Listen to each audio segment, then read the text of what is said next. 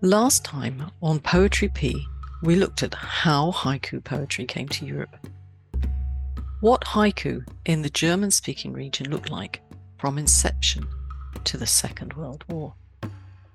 And today, we're going to see what influenced haiku in the German-speaking arena from the Second World War onwards. We'll see a huge jump in its evolution and, of course, listen to haiku poetry. Poetry that will inspire you to write your own. I'm Patricia, and this is the Poetry P podcast. Welcome. And before we head over to Germany, Austria, and my corner of the world, Switzerland, I have a quick reminder for you. If you're listening on the day of publication, you have only one day left to get your split sequences to me. Get cracking. Otherwise, if you're a little bit later, go and check the submission diary and see what we're up to. There's usually something going on. Also, before we go on, have a think about this. Go to wherever you get your podcasts and give us a like, give us a review, and if it's YouTube, make a comment on the podcast itself. This will honestly help other poets to find us. We all want to spread the word about haiku and the joy of writing it, don't we? Don't we? Now, let's visit the German-speaking world and hear some haiku through the ages in German and English, with apologies for my horrendous German accent.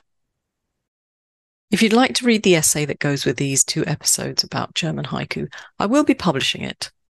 Make sure you're on our mailing list so you get to know when it's out. And of course, there will be other opportunities sent to you via the mailing list. Last time on the podcast, I left you dangling with the Austrian sinologist Anna von Rottauscher's book, Ihr Gelben Chrysanthemen. Remember, that's a book of translations of the Japanese masters that came out at quite possibly the worst time. 1939, Germany. I don't need to tell you why that was a terrible time. Let's remind ourselves of one of the poems translated from the Japanese into German by von Rottauscher.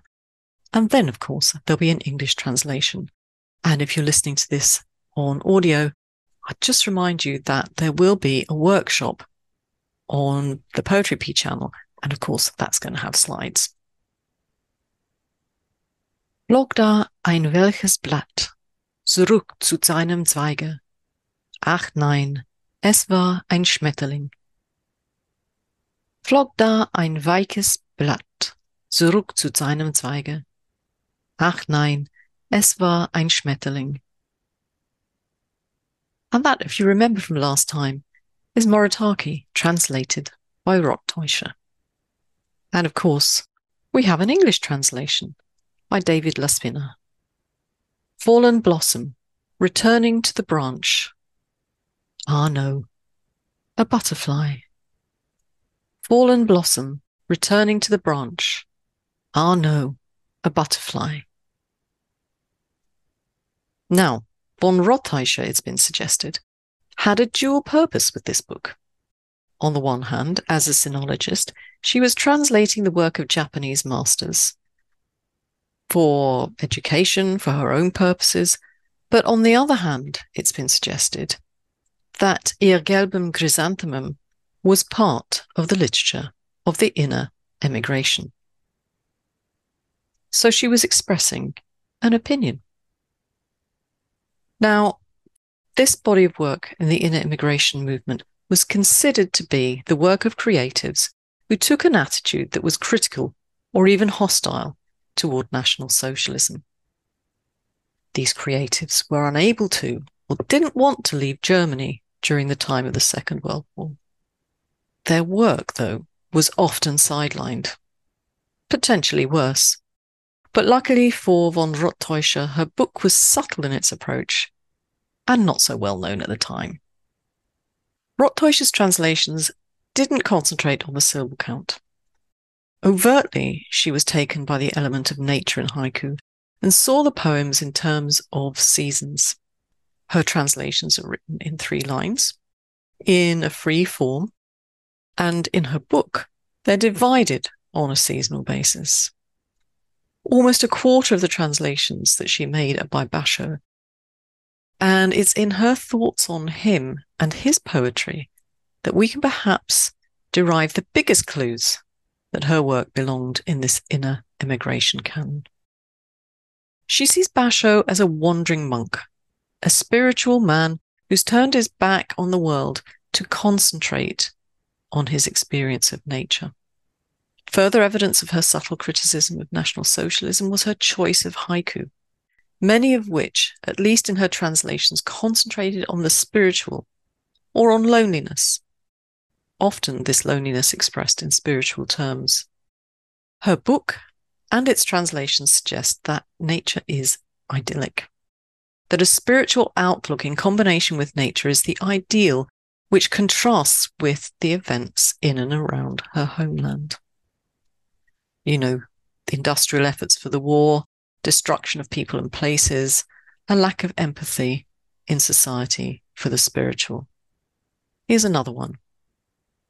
Viel Vergessenes kommt vor die Seele wieder, wenn die Kirschbäume blühen.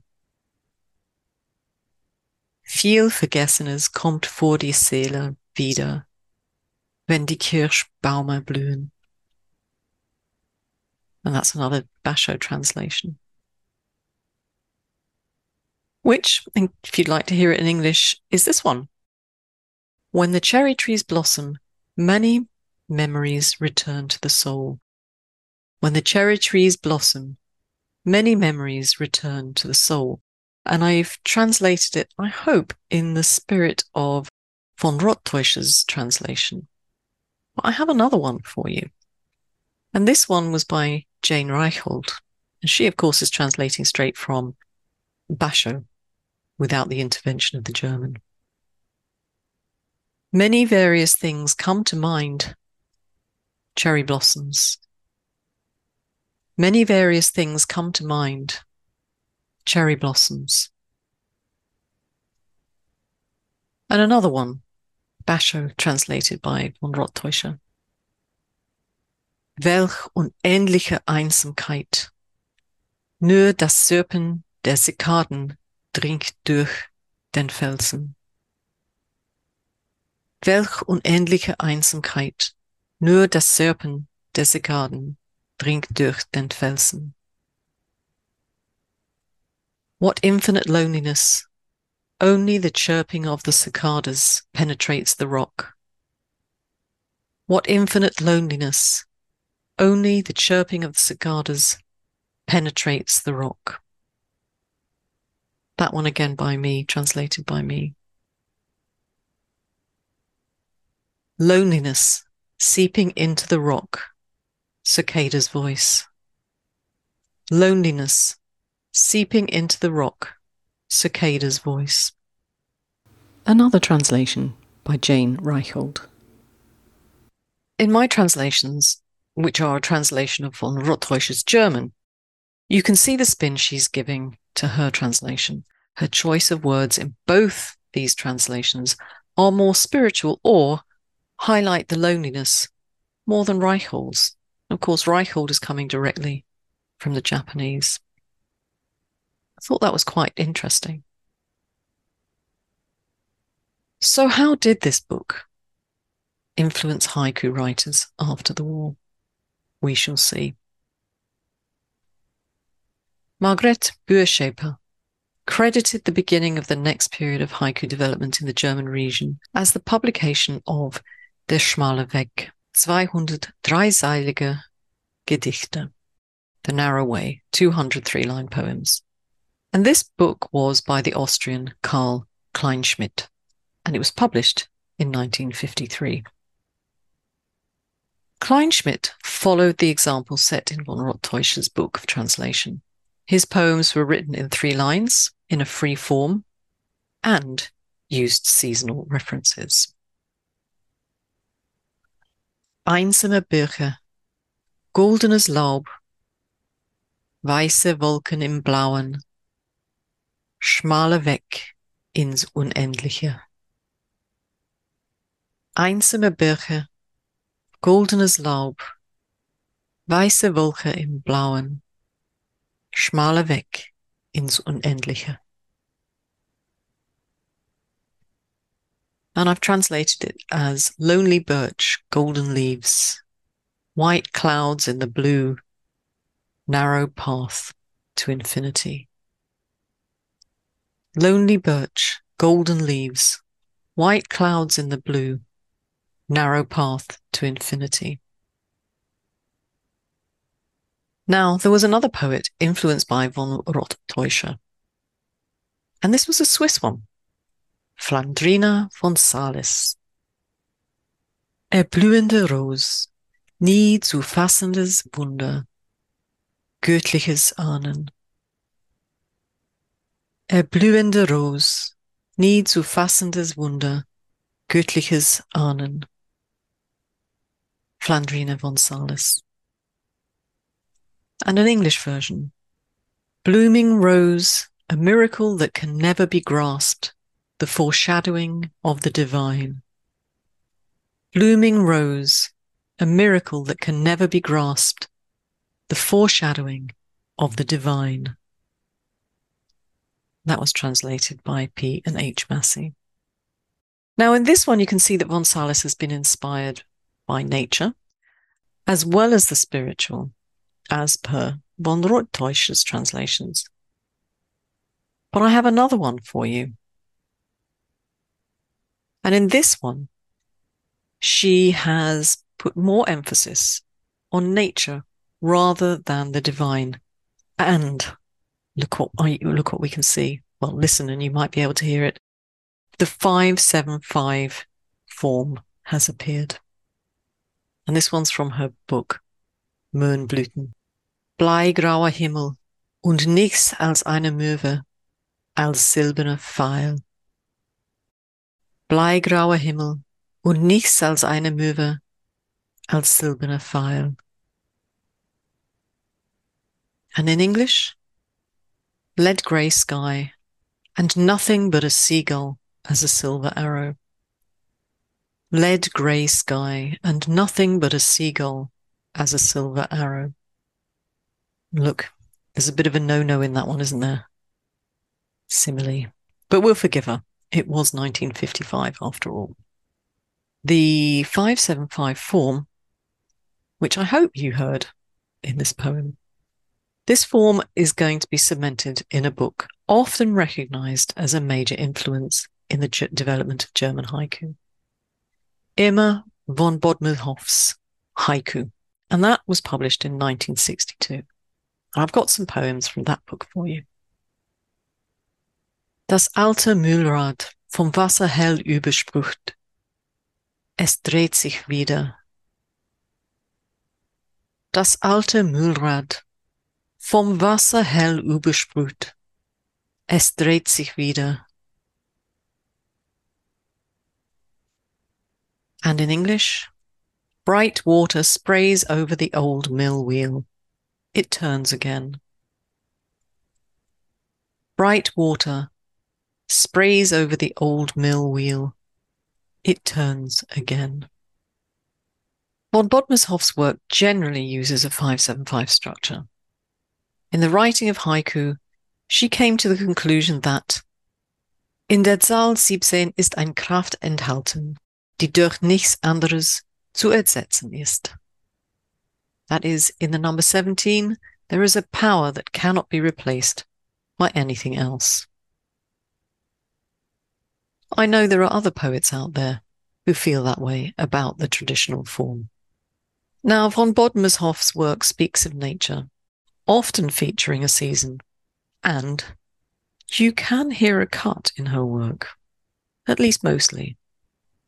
We would certainly recognise it as haiku.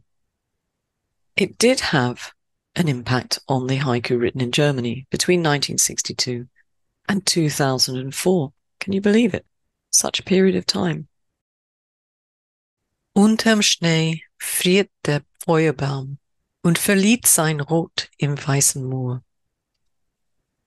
Unterm Schnee friert der Feuerbaum und verliert sein Rot im weißen Moor. That's by Karl Heinz Kurtz. And in English, the flame tree freezes under the snow and loses its red in the white moor. The flame tree freezes under the snow and loses its red in the white moor. So in this poem, in the German version, you can see traces of von Bodmershof's influence. The 5-7-5 form, the seasonal word, and I think you can hear the cut, even though it's in the middle of the second line. Just a little pause between Feuerbaum and und. Could just be my ear, though. Karl Heinz Kurtz was inspired to write haiku because of his travels. He often travelled in Japan, apparently. And he was instrumental in the setting up of the German Haiku Society in 1988. In this haiku by Uli Becker, which was published in the 1980s, he uses the honkadori technique to allude not to a Japanese poem, but to that of a poem by William Carlos Williams. This is just to say. Could this be evidence that the German scene is now reaching out to influences outside its borders? Ihr Kuss ein Echo, der Pflaumen aus dem Eisschrank, so süß und so kalt. Ihr Kuss ein Echo der Pflaumen aus dem Eisschrank, so süß und so kalt. And that's from his book, Fräulein Butterfly, the 69 haiku. And in English, her kiss an echo of the plums from the fridge, so sweet and so cold. Her kiss an echo of the plums from the fridge, so sweet and so cold. And if you're not familiar with William Carlos Williams's poem, this is just to say, here it is. This is just to say, I have eaten the plums that were in the icebox and which you were probably saving for breakfast. Forgive me. They were delicious, so sweet and so cold. Great honkadori there from Uli Becker. In 1988, the German Haiku Society, with its quarterly journal of haiku, was formed with Margarete Buerschaper as its first president. She retained this presidency for 15 years. Can you imagine? 15 years. Which Klaus Dieter Werth suggests was significant in the evolution of haiku in the German-speaking arena. He suggests that during this period, the German haiku world of the society was rather secluded, failing to take on board work that was taking place internationally, failing even to work alongside German Japanologists of the day. Now, I cannot attest to the truth of this, but what I can tell you is that in the main, between 1962 and 2004, haiku poets writing in German, or writing for a German-speaking readership, I should say, tended to more or less keep to the traditional 5-7-5 form. Martin Berner, taking up the quarterly journal in 2004, appears to open a discussion with the members of the German Haiku Society as to what should be considered the haiku form. He goes so far as to say, was ich ablehne, das sind Dogmen. What I reject are dogmas. Now, on taking up post, Martin Berner and his colleagues worked hard to change things. For example, they changed the name of the quarterly journal to Sommergras, and the new journal accepted a wider variation of haiku. There were fears at the time that these changes of outlook may result in a decline of membership of the German Haiku Society. Nonetheless, Martin Berner forged ahead and cemented international contacts that he and one of his colleagues from the Frankfurt Haiku Group had been developing. He even instigated the first European Haiku Festival, which took place in Germany in 2005. Shall we have a look at some haiku from the German Haiku Quarterly Journal in March 2004, before the change in outlook? Karfreitagwetter, sonnig und klar. Das Kreuz wirft mächtige Schatten. Karfreitagwetter, sonnig und klar. Das Kreuz wirft mächtige Schatten. And that's by Conrad Neeson in 2004. And an English version for you. Good Friday weather, sunny and clear. The cross throws powerful shadows. Good Friday weather, sunny and clear. The cross throws powerful shadows. Now, if you look at this poem in the German and analyse its content and structure, you can still see the influence of the 17-syllable 5-7-5 form. And I don't know about you, but the poem looks and feels a little bit forced to me, particularly with the way it's punctuated. So in the first line, there are 5 syllables. Karfreitag Wetter. Karfreitag Wetter. There are 7 in the second line. Sonnig und klar. Full stop. Das Kreuz wirft. Sonnig und klar. Full stop.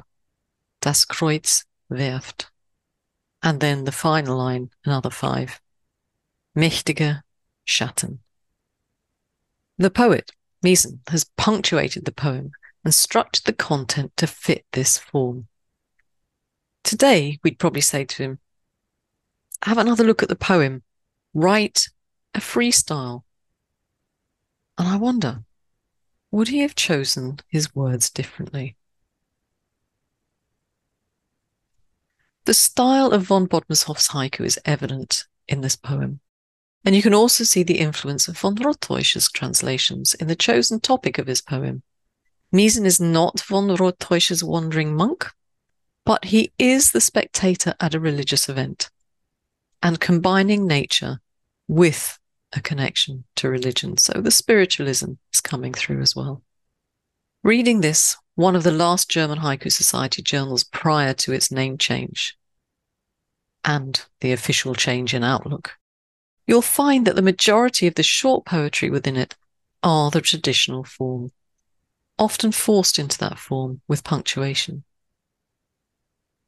But things were changing. Bleibt tot ernst, trotz meiner Grimassen, die Nachrichtensprecherin. Bleibt tot ernst, trotz meiner Grimassen, die Nachrichtensprecherin. And that's by Daniel Dolchner in 2004. Translated into English. Remaining deadly serious despite my grimaces. The Lady Newsreader. Remaining deadly serious despite my grimaces. The Lady Newsreader. And Martin Berner wrote his own haiku in this journal, which clearly signals to his readers the possibility of that change in outlook, away from the stilted traditional model. Frühlingsmorgen, leicht die Treppe steigen. Frühlingsmorgen, leicht die Treppe steigen. Martin Berner, 2004. And in English, we translate it something like spring morning, lightly climbing the stairs. Spring morning, lightly climbing the stairs. What do you think of his play on words? A spring in your step. I thought it was positively charming. So Martin Berner, he's making these changes, and eventually in 2009, he hands over the society to new blood. He'd achieved a level of understanding with the membership so that it no longer rejected freestyle haiku. I wonder how far he was aided in that quest by the possibilities of exchanging ideas by the internet. And what part did the European Union and Germany's emigration policy play in bringing new ideas into the German-speaking region's haiku?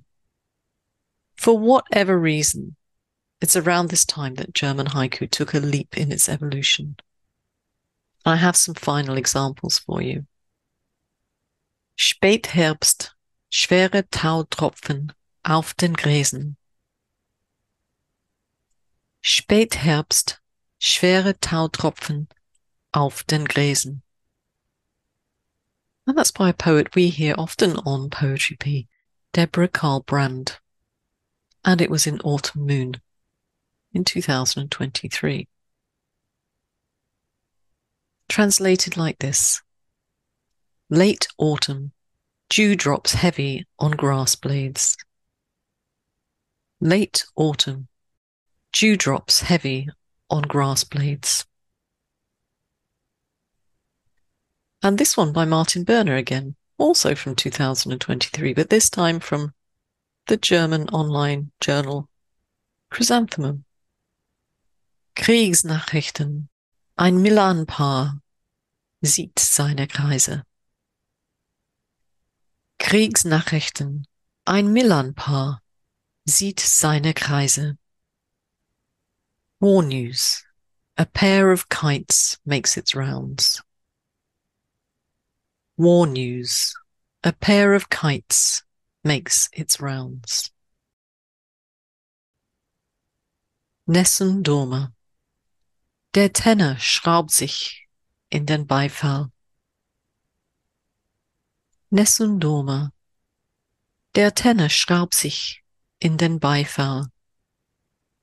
Friedrich Winzer, also from Chrysanthemum in 2023.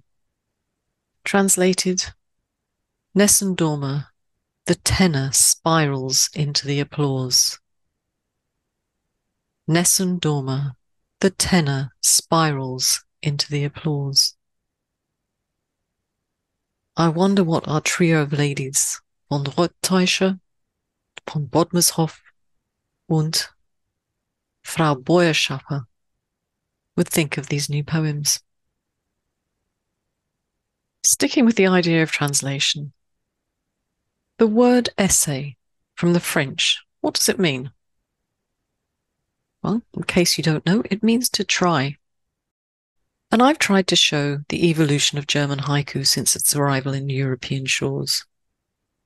Have I answered my initial questions over the last two podcasts? Just to remind you, when did haiku come to Europe? How did it evolve in Germany specifically? What did it look like in the various stages of its evolution? And what influenced its evolution?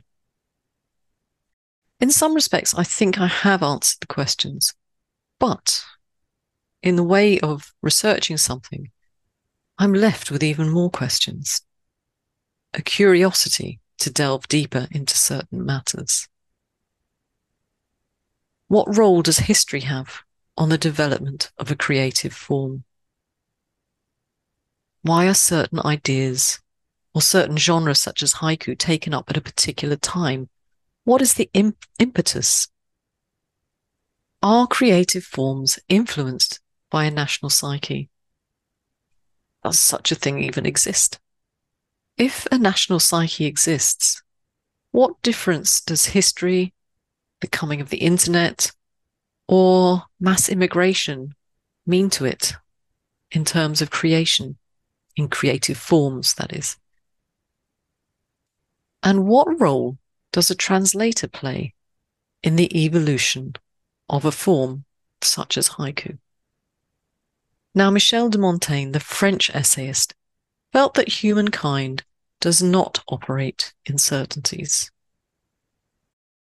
And I think that rather than give you certainties today, I've given you a curiosity to explore, with or without me, the form haiku takes, where your ideas of haiku come from, and what influences the form your haiku take. If you have answers to those questions, or even more questions, perhaps you'll share them with me. So that's it for today. I hope you've enjoyed it. I hope you've enjoyed the ideas and the poetry. And a quick reminder, you still have a little time, not much, a little time, to write your split sequences collaboratively or with haiku friends and get them to me by the 31st of January 2024, unless, of course, you're coming late, in which case you have no time. Please go and check what else we're doing. If you could support the work the podcast does with a donation or by signing up for one of our membership schemes, I'd be awfully grateful. Details are on the website.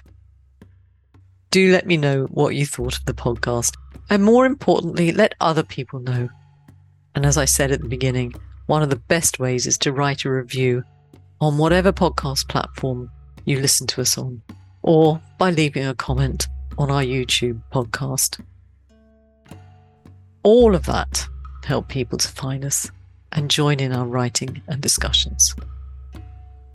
Don't be a stranger. Do email me with your thoughts on all matters haiku. Till next time, keep writing. You will find bits and pieces in the show notes. If there's something missing, you know what you have to do. Just tap me out an email on your computer or your phone, and I'll get back to you. Ciao.